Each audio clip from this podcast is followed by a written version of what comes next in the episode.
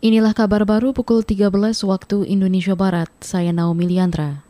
Presiden Joko Widodo meminta Kejaksaan Agung Kejagung mengusut dan mengejar para pemain dalam kasus ekspor minyak goreng. Kejagung sebelumnya menetapkan Dirjen Perdagangan Luar Negeri Kementerian Perdagangan dan tiga orang lain sebagai tersangka pemberian fasilitas ekspor minyak goreng. Oleh sebab itu, kemarin dari Kejaksaan Agung sudah menetapkan berapa empat tersangka urusan minyak goreng ini dan saya minta diusut tuntas sehingga kita bisa tahu siapa ini yang bermain bisa ngerti.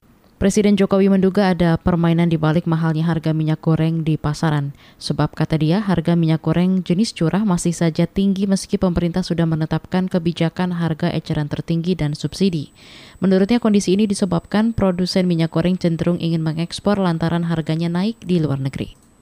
Direktur Keuangan Badan Urusan Logistik Bulog Bagja Mulyanto mengatakan, logistik pangan untuk ibu kota negara IKN Nusantara akan dipasok dari kota Balikpapan, sebab Balikpapan merupakan daerah terdekat dari IKN.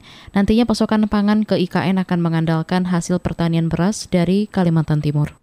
Jadi kisaran dua jam lebih, jadi itu masih uh, sangat memungkinkan kita untuk mendorong nanti memang dibutuhkan logistik pangan itu dari Balikpapan. Namun demikian tadi saya juga sudah melihat di Sambuja kami, kami punya tanah 2 hektar. Nah kalau memang membutuhkan nanti kita lihat situasi. Kalau memang kita perlu fasilitas di sana akan kita bangun. Tanahnya sudah ada.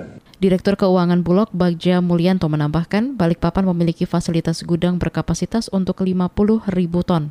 Gudang itu selama ini menjadi tempat penyimpanan logistik Bulog Kalimantan Timur dan Kalimantan Utara. Kita ke mancanegara. Delegasi negara-negara barat berencana akan meninggalkan ruangan atau walkout saat wakil Rusia hadir dalam pertemuan Menteri Keuangan G20 di Washington, Amerika hari ini.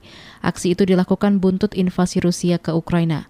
Melansir CNN, kehadiran delegasi Rusia mendapat penolakan dari delegasi Amerika dan Inggris. Menteri Keuangan Amerika Janet Yellen berencana absen dalam sesi G20 yang dihadiri pejabat Rusia. Namun Yellen tetap akan menghadiri sesi terkait perang di Ukraina meski wakil Moskow hadir. Sementara itu, pejabat Kementerian Keuangan Prancis mengklaim beberapa menteri dari negara G7 akan keluar ruangan saat delegasi Rusia bicara. Saudara, demikian kabar baru KBR. Saya Naomi Liandra, undur diri.